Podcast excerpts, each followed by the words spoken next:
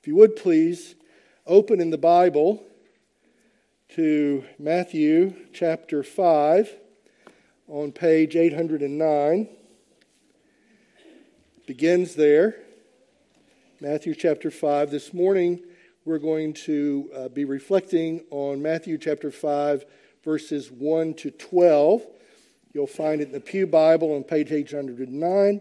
You'll also find it in the program on the fourth page in from the back of the program. If you would please stand. Matthew writes, "Seeing the crowds, Jesus went up on the mountain, and when he sat down, his disciples came to him, and he opened his mouth and taught them, saying, 'Blessed are the poor in spirit, for theirs is the kingdom of heaven. Blessed are those who mourn, for they shall be comforted. Blessed are the meek, for they shall inherit the earth. Blessed are those who hunger and thirst for righteousness, for they shall be satisfied. Blessed are the merciful, for they shall receive mercy. Blessed are the pure in heart, for they shall see God. Blessed are the peacemakers, for they shall be called sons of God. Blessed are those who are persecuted for righteousness' sake, for theirs is the kingdom of heaven. Blessed are you when others revile you and persecute you and utter all kinds of evil against you falsely on my account. Rejoice and be glad, for your reward is great in heaven, for so they persecuted the prophets who were before you.'" The word of the Lord. Gracious Heavenly Father, we pray that you would please send your Spirit upon us this morning as we open the Bible to this passage. We pray that your Spirit would pry open our cold, resistant hearts and give us grace, Father, that we might truly hear your word, believe it, Father, and rejoice in it. For Jesus' sake, amen. Amen. Please be seated.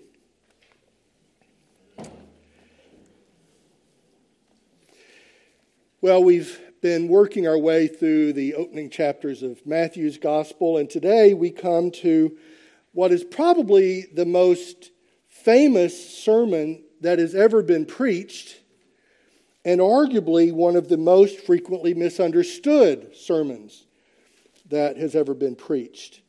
It's a very, very powerful sermon, and if we were reading in a red letter edition of the Bible, this would be very, very red indeed, because here Jesus is actually doing what Matthew describes back in chapter 4, verse 17.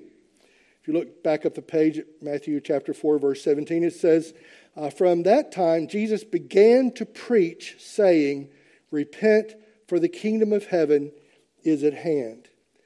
Here is Jesus doing what Matthew describes Jesus doing. He went around teaching and preaching, and here is his first recorded sermon.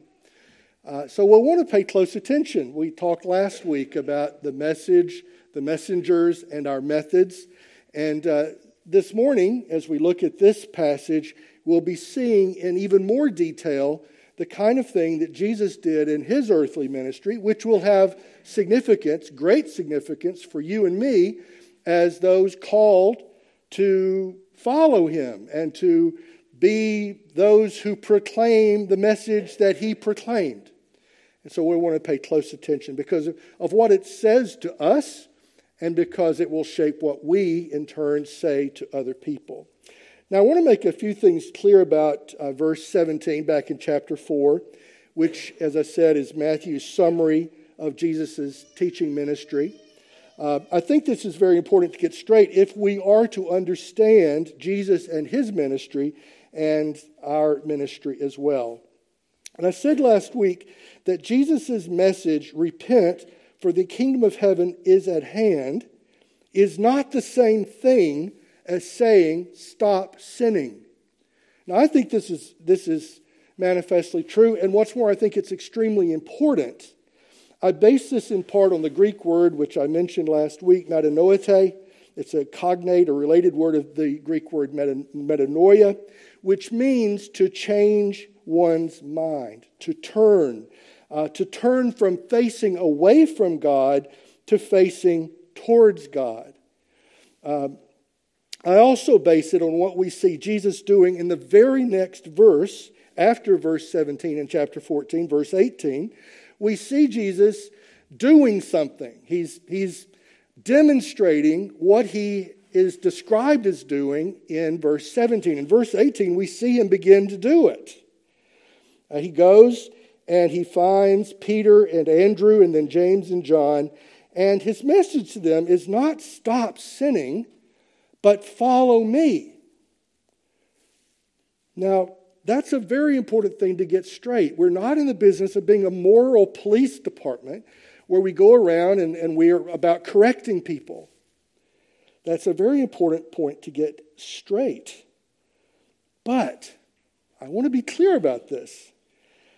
Saying repent, saying change your mind, is not unrelated to stop sinning. As a matter of fact, the two things must go together. Let's be clear. Jesus calls us as we are. We just sang about it, a beautiful hymn. We sang about it, God through Christ calling us in our brokenness, in our sinfulness, in our failures.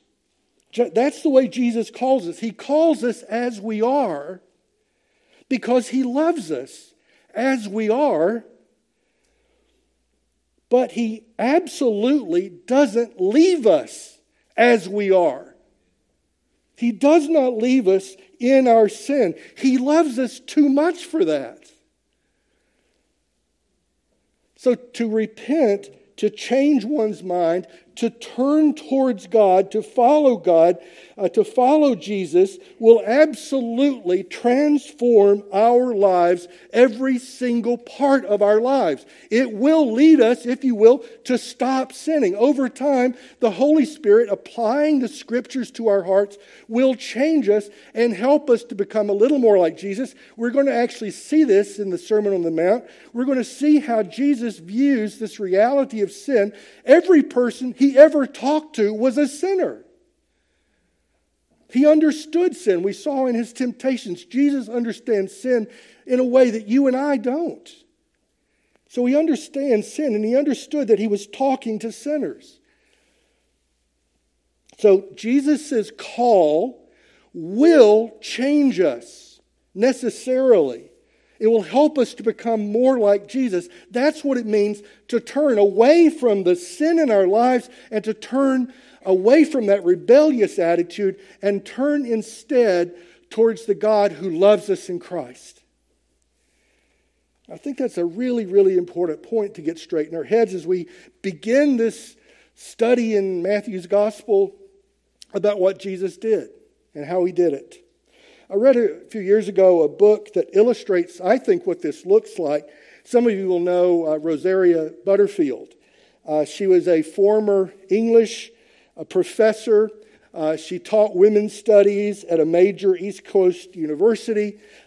She was, in her own self-assessment, ultra-liberal, outspokenly anti-Christian, a partnered lesbian. She actually was a lesbian who lived with her lesbian partner.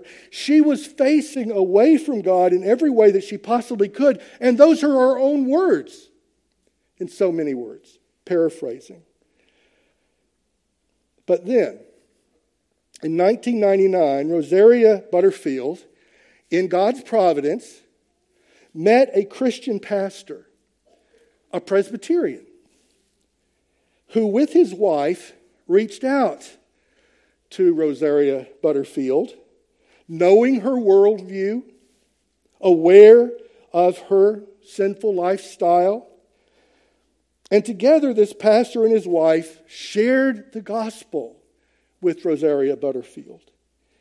And this pastor and his wife, in loving words, met this sinner in her sin and told her about the gospel of Jesus. Well, actually what they did was they told her about Jesus and the gospel that Jesus brings to sinners like her and like us. and they demonstrated Jesus to her. They urged her to follow Jesus. There weren't lots of words of judgment. There were no harsh words recorded in her own estimation of this conversation. It was an explanation of who Jesus is and what Jesus did, basically what Matthew is doing, and an invitation, a call to follow Jesus. And she did. She followed Jesus. Just like Peter and Andrew and James and John, Rosaria Butterfield said yes to Jesus and began to follow him. And brothers and sisters, that absolutely transformed her life.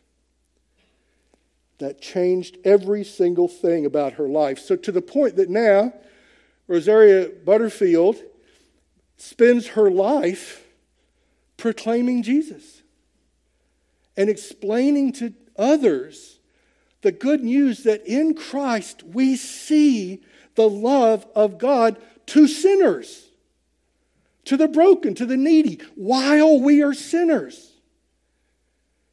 He reached out to Rosaria, and now Rosaria reaches out to others, and she actually wrote a book about it. If you'd like to read it, it's called The Secret Thoughts of an Unlikely Convert. I think it's one of the most helpful books I've ever read on this idea. She's written another book, which I think Colin and his team are reading, called The Gospel Comes with a House Key, where she takes this to the next step, and she demonstrates in her own life what we see here in Matthew's gospel. This Jesus who loves us in our sin and our brokenness and calls out to us. Now, I was also asked this week several hypothetical questions about what I'd suggest we do in the case of someone who comes to us who is committing sin, for instance, a man who is abusing his wife. That's a very sad, very real, all too common reality in church life. Well, what do we say to that person? Do we say to that person, change your mind, and then say or do nothing to stop this person from sinning? Is that what Bill is saying? Is that what Matthew is saying? No.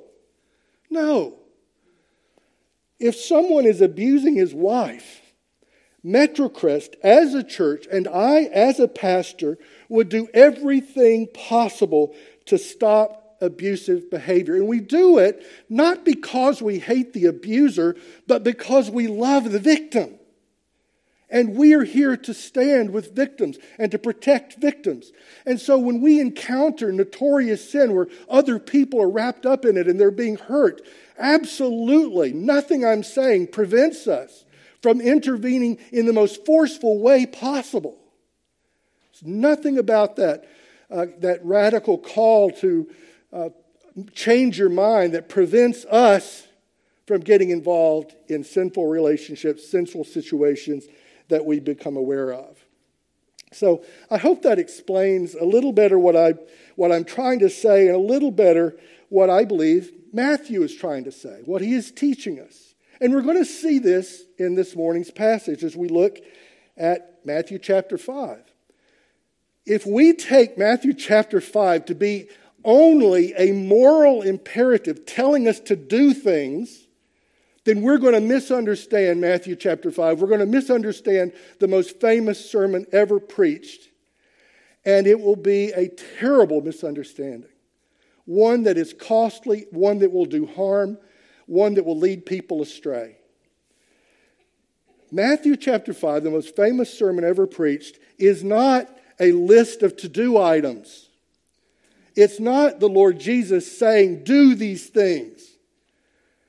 It's not even saying, you should be these things. It's actually Jesus saying, you are these things. You are these things. What we read about in Matthew 5 is not wishful thinking. It's not Jesus sort of holding up some unattainable picture of what church life is supposed to be like or what the Christian life is supposed to be like. It's actually Jesus holding up a picture of what God is doing, what the Holy Spirit is doing as we're transformed. The Westminster Confession of Faith has a magnificent chapter, chapter 15, which describes the fullness of what repentance looks like. And what we will see as Jesus continues to preach and continues to teach, we will see this idea of the fullness of repentance lived out. We'll see it. We'll see lives transformed. We'll see where Jesus is headed. But it's significant where he starts.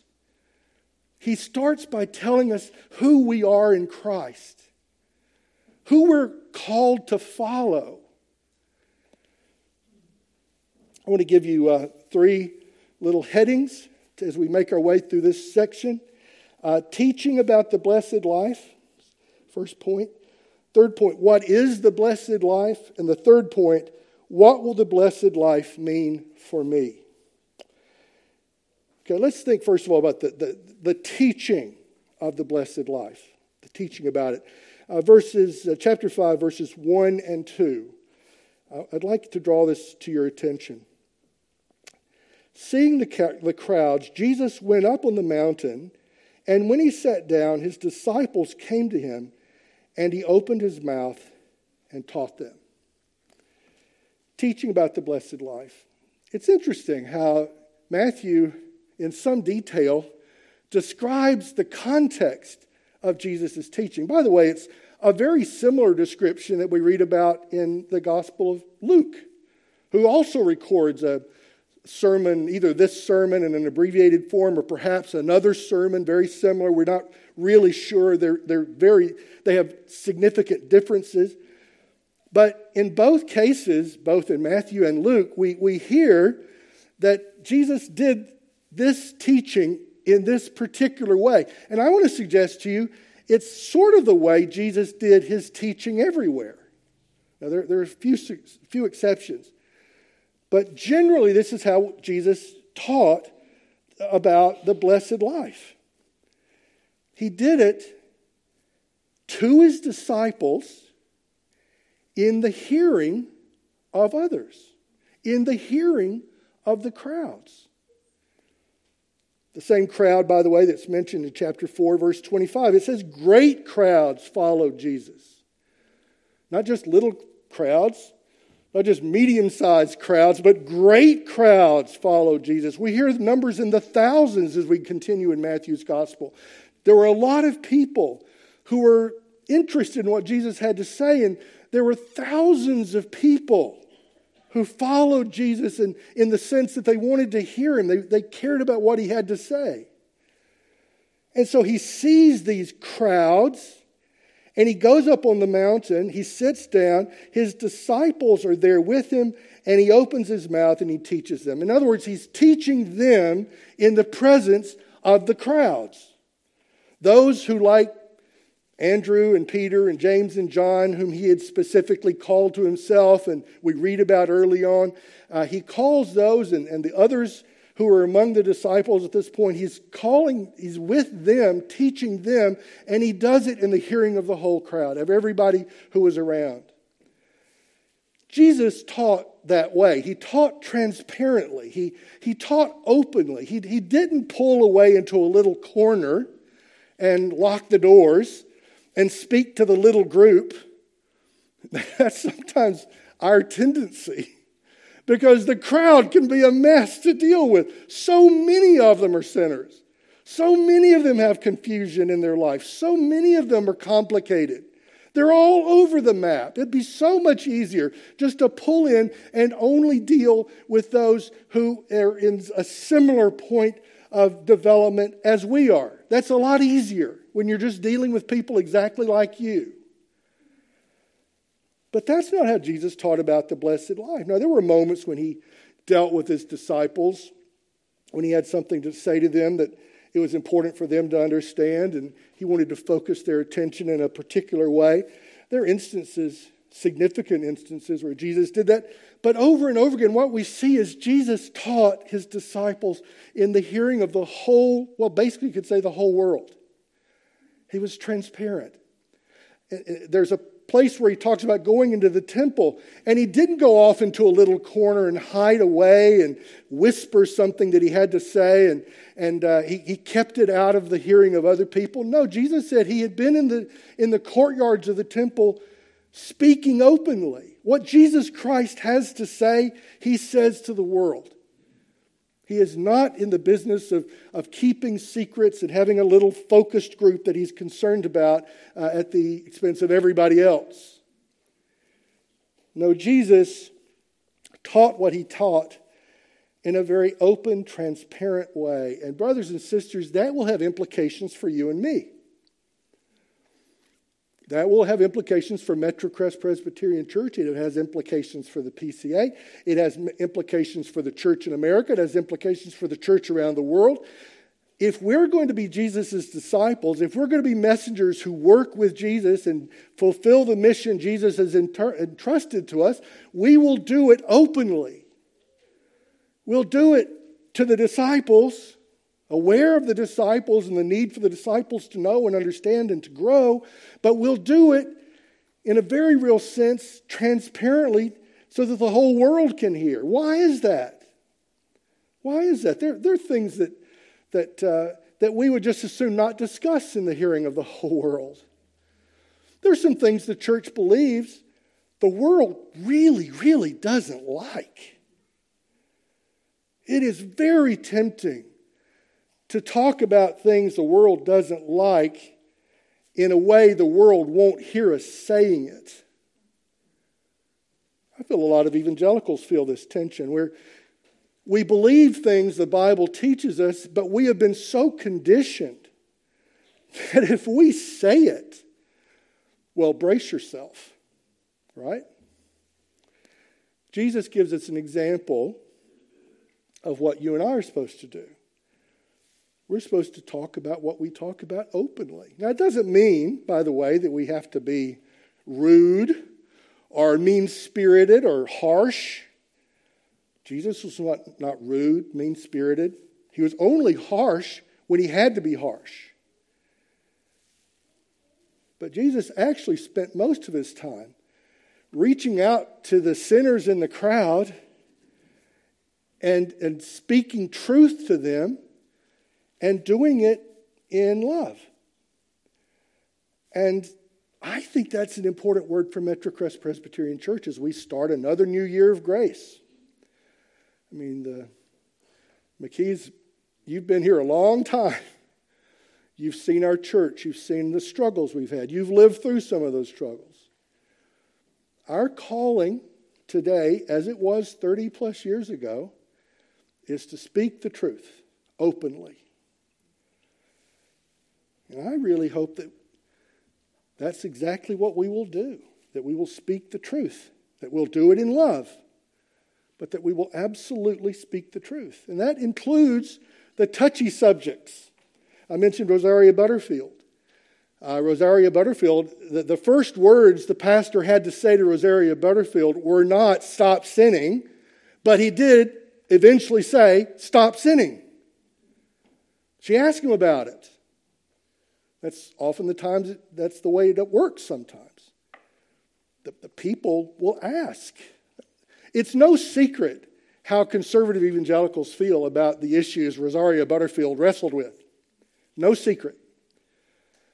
So there came a time when Rosaria Butterfield asked. She writes about it. She brought up the subject. And once again, that Presbyterian pastor and his wife lovingly answered her question. They didn't water it down. They didn't pretend it didn't matter. They didn't say, "God made you that way." They lovingly told her the truth. And I think that's what we should do. Lovingly tell the truth. We don't lead by megaphone yelling at people. We lead in the name of Jesus by calling them to Jesus. And we trust as they come to Jesus, the Holy Spirit will transform them as the Holy Spirit transformed us, and there will be this ongoing, extensive, full repentance.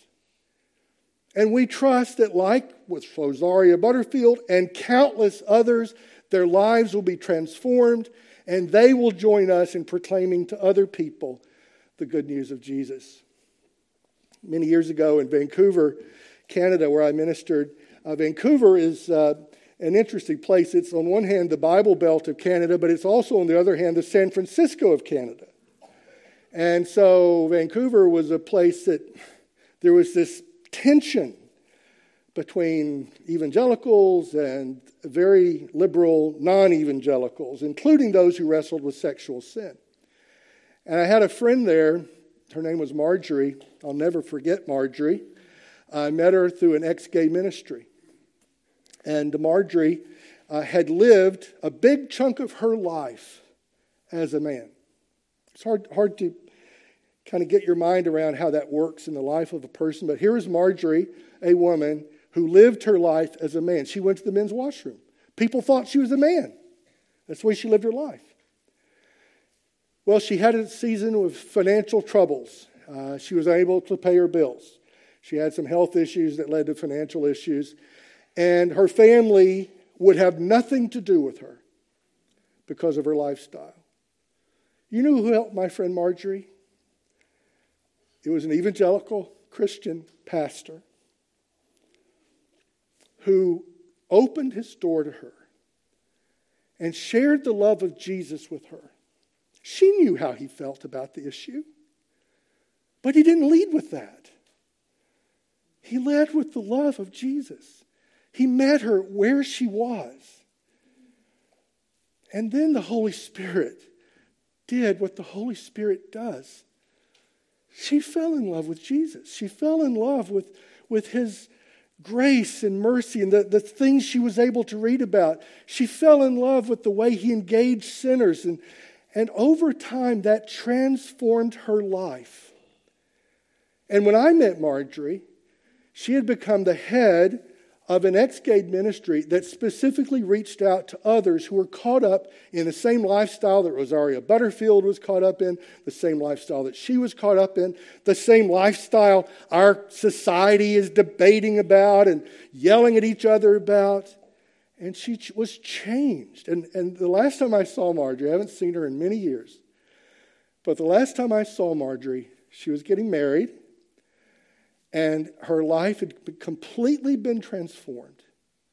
The fullness of repentance, everything that the Westminster Confession of Faith, chapter 15, is talking about, she had experienced. So, speaking the truth in love publicly, in love, underscore in love, is exactly the way Jesus worked, and it's the way the church is called to work. And if we will do that, I think we will see remarkable fruit. In fact, I'm convinced of it. We don't know what that fruit will look like. More to say about that. But if we do Jesus' work in Jesus' way, we will see fruit. I'm convinced of it. We will see people come to the blessed life. Now let's talk about the blessed life. I did a little Google search today. I Googled blessed life. And I found about an upcoming conference, which I'm not going to recommend to you. It's called the Blessed and Unstoppable Conference. Raise your hand if you're registered to go. Okay. All right, I am not picking on this guy, but I am using him as an example of what not to do. Blessed and Unstoppable is the conference. It's in June, coming up in just a few months. I'm going to read you word for word what he says in the opening blurb. It says, at this event, the speaker will teach you the art of greatness. He will not only motivate you, but he will lay out effective and time-proven steps for you to go to the next level of success. His powerful message will stir you on the inside to take back control of your own life. These principles can be applied to every aspect of your life.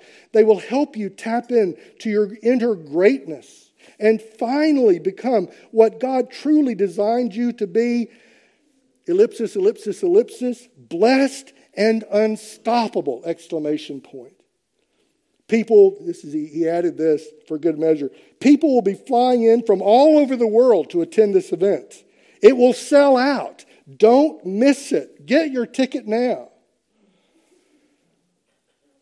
That's a conference coming up in Dallas in a few months.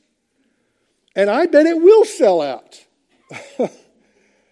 Because who doesn't want to hear about how they can be unstoppable? Who doesn't want to hear about their inner greatness and being the best person you can be with the best life you can live? Who doesn't want to hear about that if you're governed by the way the world looks at things? Even if you're a Christian. Lots of Christians are very confused and they think blessing means, well, putting it crassly, health and wealth. It means you being a jet setter, flying in for things. That's what the blessed life means to many people in our world today. Well, that's not the way Jesus describes the blessed life. Look how Jesus describes the blessed life. Look at verse 3. Blessed are the poor in spirit. Verse 4, blessed are those who mourn. Verse 5, blessed are the meek. Verse 6, blessed are those who hunger and thirst for righteousness. Jesus does not describe the blessed life in terms of our inner greatness and us getting the neat things we all want and our experiencing being unstoppable and being a big shot. In fact, Jesus describes the blessed life in the exact opposite terms. He describes true blessedness as poorness in spirit, mourning, being meek, hungering and thirsting, not being full, but being conscious of hunger and thirst for something. The results of this blessed life are the kingdom of heaven, comfort, inheriting the earth, being satisfied. That's the blessed life. It actually boils down to the exact opposite of that little conference that I mentioned to you, and the very opposite of the way the world looks at it. True blessedness is to be emptied of ourselves. Now, that is not something you snap your finger and do. I am here to give testimony. That is not something you simply snap your finger and do. But Jesus says that's who we are. That's who we're becoming. He uses the second person plural in just a couple of verses. He makes it very plain. He's talking to us. He's talking to his disciples in the first instance. And he's talking to the people who come to faith through the disciples. He says, blessed are you. We will be blessed as God empties us of ourselves. It's not something that we grit our teeth and do. It's not a moral imperative that says, now you really try hard and you make yourself poor in spirit. You grit your teeth and make yourself meek. You've got to do this. Here's your to-do list. Go do it.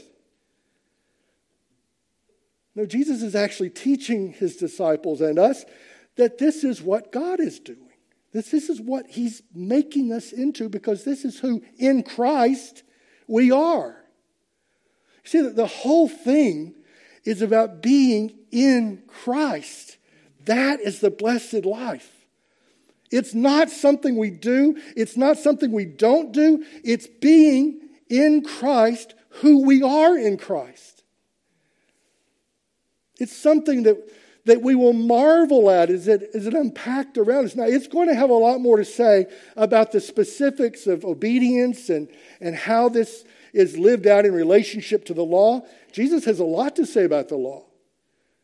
He does not in any way deny the law, but he reinterprets the law. Actually, what he does is he corrects the way people understand the law.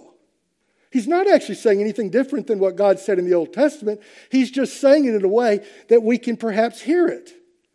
And in himself, he's demonstrating it. The blessed life will be not our greatness, but Jesus' greatness.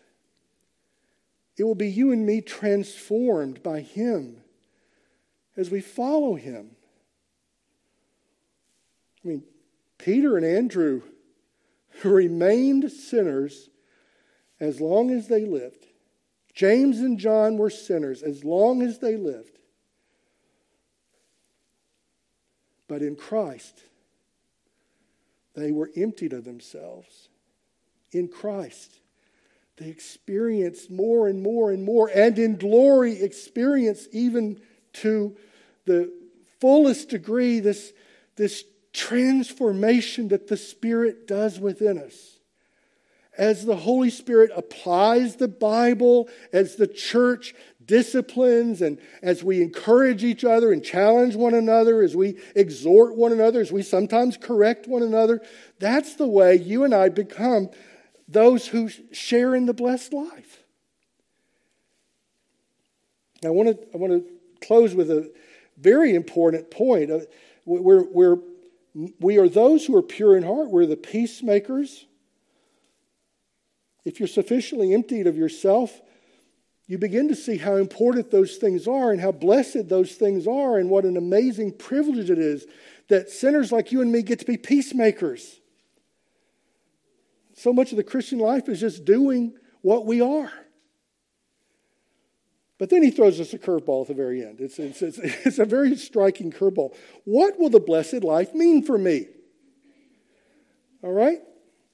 What will the blessed life that Jesus is telling us about, what will that mean for the way I live and experience life? Now, bear in mind what he's about to say. He says to his disciples, but he says it in the hearing of the crowds.